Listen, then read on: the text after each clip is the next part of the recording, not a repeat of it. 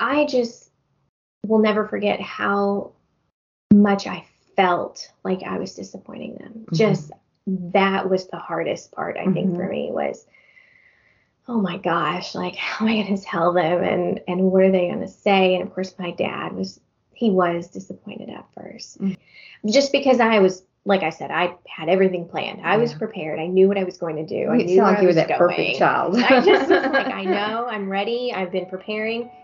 It was very difficult, and and um, but then they came around. My mom immediately in the beginning was like, "Don't worry, like we're gonna we're gonna get through this." And mm-hmm. hi everyone, thank you for joining us. I'm Jason, TBHC's president. This is our final Bringing Kids Home episode. That's right, we're closing a chapter with Bringing Kids Home and preparing to launch a new podcast with a new name called Chance for Hope. Now we're going to be taking a break for a season and come back ready to tell amazing stories and share how you can make a difference in a child's life. Today's episode is brought to you by TBHC Foster Care and Adoption, tbhc.org. That's tbhc.org. TBHC has been around since 1910. We have an incredible heritage of serving children and giving them a chance for hope. Our purpose has always been to glorify God by caring for children. Let me describe how we care for children with our mission statement caring for children and families by offering stability, discovering self worth, and achieving true healing in Christ. Stability is all that we can offer to a child or their family. They have to accept that gift of stability and learn to walk in it to make that future better. The discovery of self worth, on the other hand, comes from knowing that you were created by God. And frankly, that is alone what gives us value as a person. It's unchangeable. There is nothing that can be done to change a person's value because we are all created in God's image. But that is a discovery process, especially for our children that have never heard it. The final thing is true healing, which is a journey throughout life. Broken people, which are all of us, remain leaking vessels, even though they have been given this promise of eternal life. It's a journey. For those that have had trauma, it's especially a big and long journey, not a destination. All this is only accomplished by Christ. So that's who we are. That is what TBHC is and what we hope to achieve. Now sit back and enjoy today's episode. Hi, this is Laurie Henthorn with TBHC Foster Care and Adoption, and we are uh, talking with Krystal Valdez today. Krystal, um, tell us a little about yourself. Um, well, I'm Krystal Valdez. I'm the Ellis County Clerk. Um, I am in my second term. And um, I have a wonderful husband, Eric Valdez. A lot of people know him. He's always with me. Mm-hmm. And I have two uh, wonderful children. One is 24, Tyler, and then our daughter is uh, Ariana. She is 16 she goes to Waxahachie High School. Okay. So it's hard to believe you have a 24 year old child. That's crazy. Thank you. you hold it well. You carry it well. That's thank great. you. Uh, thank you very much. so I understand, despite the fact that you are an elected official, you are a bit of an introvert. I am. Um, people always don't believe me because I've just through the campaign process and being an elected official, I've really come out of my shell. But mm-hmm. um, the very first time i had to speak in public i'm not even kidding. I i thought i was going to choke on my tongue. I was so nervous. And um, i would be just as happy as can be if i could just stay in a little hole and never come out and read a good book and just I, am I would be perfectly happy. But um, I, I have learned to be more outgoing and it doesn't bother me anymore. I can walk up to anybody or speak in front of a large group. It, it doesn't really bother me anymore, but um, that has come with five years of practice. Okay, okay. Didn't yeah. come easy, but so we can we can grow, right? We can always grow. Yes, that's so awesome. Well, thank you for being here today, sure. and, and I'm anxious to hear your story. Um, the reason we ask you on uh, January is Sanctity of Life Month, and I know that you have a personal story uh, that you can share with us, and I know it. Uh, the sanctity of life does touch your heart personally because you have had to make a tough decision in your own life. Um, I'd love to hear a little uh, about your story of, of being a teen mom. Would you kind of share how? Of course. Yes, and I would like to preface it with saying I I know it's a difficult topic um, for the girls that are involved in it, the families, um, but my wish would be that if we could make make it more like give more support and less judgment, mm-hmm. I think would really change the direction of where these young moms go in their life. Absolutely. Um, they don't have that all the time. And I'll never forget um, when I was getting ready to campaign, and someone that was a coworker at the time, um, I said, I, I think I'm going to run for office. I just really, you know, this is calling to my heart, and I feel like I want to do that. And she said, Well, you know, even with the fact that you had your son as a teenager, and and I just was kind of blown away because mm-hmm. no one had ever brought that up to me in that way. But it made me think, you know what, even more so, mm. because I want these young mothers to know that your life doesn't have to go in this one direction that everybody thinks it's going to go. Right. You you can have whatever you want if you're willing to put in the work mm-hmm. and it's something that you really want and you have the support behind you you can do whatever you want and whatever time frame it's not set in stone mm-hmm. um, back to my story, I had everything um, set, scheduled in my life. I'm, a, I'm very much a planner. If I don't know exactly what time and where and how and everything to the, I'm like, nope, we gotta, I gotta figure it out. and so I had prepared my entire school life for college and what I wanted to do. I was, um, chosen in middle school to take the Duke University SAT, wow. um, that they only allow certain uh, academic uh, levels to do that. And so I was able to do that. And um, I was set to, if I wanted to graduate early, I had all my credits. Um, I think I took two classes my senior year besides late arrival, early early release. I just had everything planned out. Mm-hmm. And um, I come from a very, we're, we're Catholic, Christian, um, very conservative household.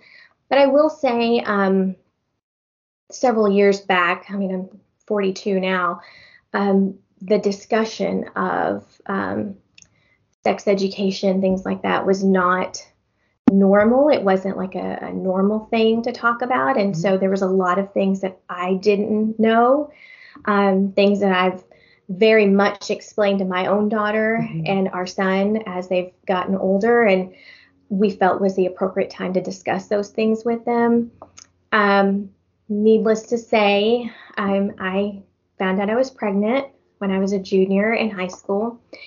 And um, that was such a difficult conversation to have with my parents i think because I, I had been such a, a I'm very much a people, I don't know if you want to say mm-hmm. people pleaser, but I really kind of am. If everybody mm-hmm. else around me is happy, I'm happy. Mm-hmm. Like if everybody's has what they need and they they're comfortable and they're good, then that's what makes me happy. Mm-hmm. And um, having that conversation and just feeling like I had really disappointed them mm-hmm. and um, myself, um, I just thought, gosh, what was I thinking? Like, well, how did I let this happen? And um, there was definitely some sad tears and conversations had. But the very first thing that my parents told me was, um, "We will do whatever to help you. You know, you you have your family, and I have two sisters. Um, oddly enough, I'm the only one with children. Neither one of them have children, mm-hmm. and um, so my kids are my parents' only grandchildren. But they said, um, you know, we will help you in whatever you need. Um, we'll, we'll be here for you and we'll help you take care of the baby. And um, my son's uh, father and his family was also in town, and so they were also very supportive and said, you know, we'll we'll do whatever we need to do. We can help you take care of the baby when you go to school or wh- whatever. We'll all come together, and um, and so giving up the baby or having an abortion was never a thought in my mind. Mm-hmm. And then as I was going through my, um, you know, checkups and going to the doctor, they ran some blood work and they said, um, it looks, you know, based on the blood work, um, your son, he looks like he might have Down syndrome. Mm. And I thought, oh my gosh, you know, here I am already with this huge, I don't even know how I'm going to do it now. And now I might have a special needs child. And and I'll never forget um, being at the facility, and this nurse came up to me and she said, um, I just want to let you know that this is the time now where if you wanted to make a decision, this is probably the time to make mm. that decision. Wow. And I and I mean, I kind of just thought about it and I was like, make the decision.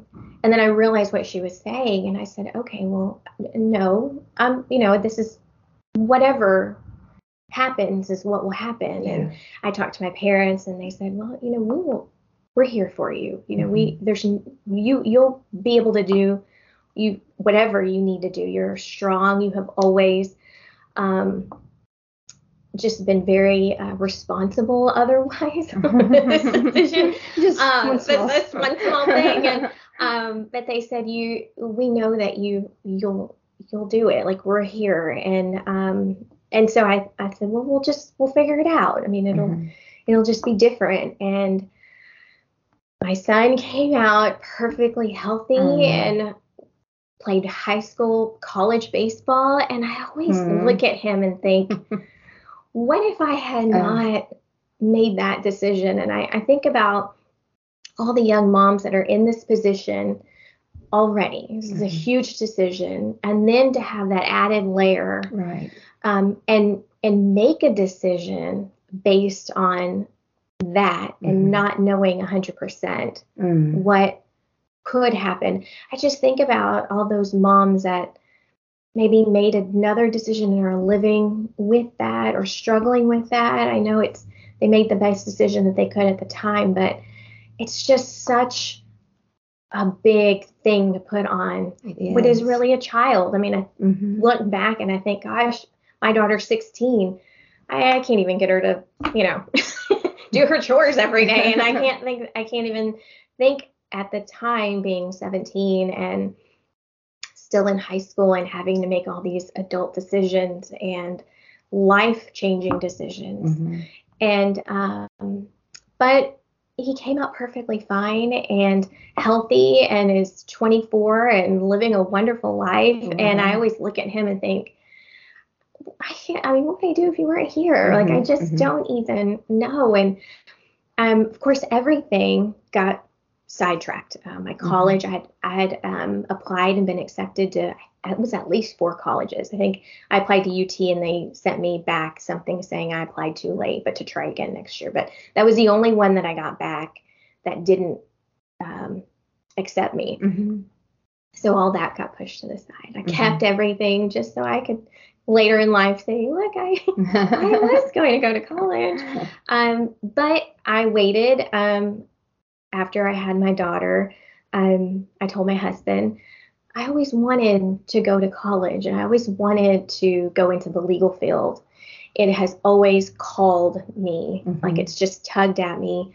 And it's funny that I ended up being in the position that I am, which is we, you know, are the clerk of the court. I mean, we support the court, we do everything. Mm-hmm. Um, and it still kind of fulfills that that mm-hmm. little bit of that yearning that I have uh, for the legal field. But I went through Navarro and I got my um, paralegal degree, and um, and I did it with two kids and mm-hmm. a husband, and I really did it for myself. Mm-hmm. Like I just wanted it to do it for me and just say this is something I wanted to do. It's not the same by any means, but it's it's something and mm-hmm. I wanted to show my kids that it doesn't matter what you have going on or um, what your situation is.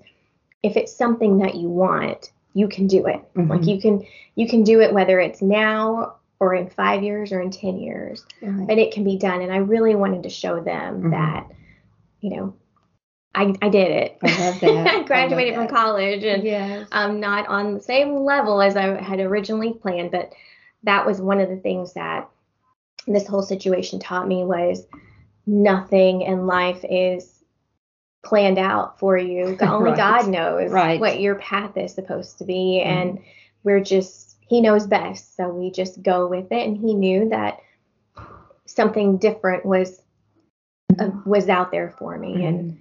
I never would have guessed that I would be an elected official. I just did not think that. And and I really want the girls to know I don't want to hide my past. I want Mhm. them to know that you there, there's so much out there for Mhm. you and Mhm. don't think that just because this has been put in your path that your your life is over and that's Mhm. the end of your story. It's not. It's just the beginning. Mhm. So Well, I, you know, I remember Mm-hmm. when uh, I'm a lot older than you, obviously. You know, Mhm. when, I was in high school, it was, um, it was almost like a your life is over Yes. kind kind of a sentence. I think we had one girl in my whole high school Mhm. that um, was pregnant and she had to not come to school anymore after a certain point and you know we never saw her again. We don't know what happened to her. And and you know at that point in time there were no resources no support. It was just um,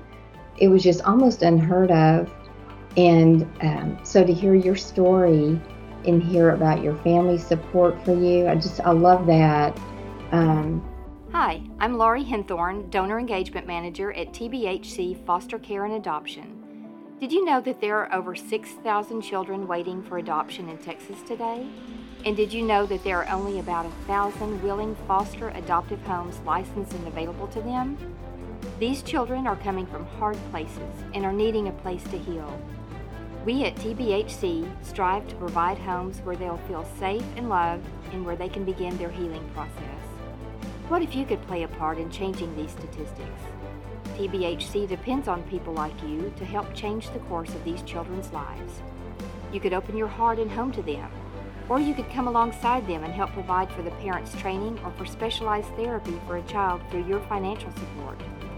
We invite you to visit our website, tbhc.org, to find out more about us, hear inspiring stories and ways to pray for TBHC families, and to find out how you can be a part of bringing kids home. And and then knowing that uh, you your drive took you on to accomplish some amazing things and i love how supportive your husband is Yes. and um, just i think that's amazing um, but even though we live in in this day and age where things are different there are girls out there who don't have that family support so if one of them was listening to you right now um, on this podcast would you have would you have words for her Yes, I'm definitely take advantage of the resources that are available. I mean, um, like what TBHC offers. I that was never around. I don't Mhm. think. At least I never heard of it. Um, or growing up in well, from Red Oak, we didn't have anything there. Um, but to take advantage of the resources that are there, um, other moms, other girls that are your age, like help each other, build each other up. Um, definitely, um, you know, pray about it, go to church, um, and talk to church members because they're so supportive. I mean, I, I never, and I don't know, they may have been judgmental, but I never saw it. They were behind Uh, they were behind, yeah, probably behind, and I just didn't know it. But um, our church family, I've been attending the same church since we moved to North Texas, and it was like in 1994, I think. Mhm. And so, um, but more importantly, don't feel like everybody is judging you. I think that that is one thing that um, I know I felt a lot of um, guilt and shame and um, just like I had really disappointed my family and you're already carrying this load and this responsibility.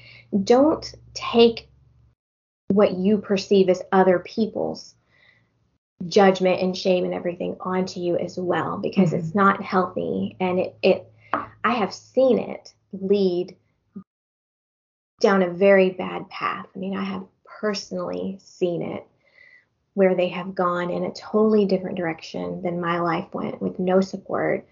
Um, I mean, we're talking drugs, jail, all these things, their life. And I just wish, I always look at these people and wish, gosh, I wish they would have had the same the same support that I had because mm. things could have been so different for everybody, children, everything.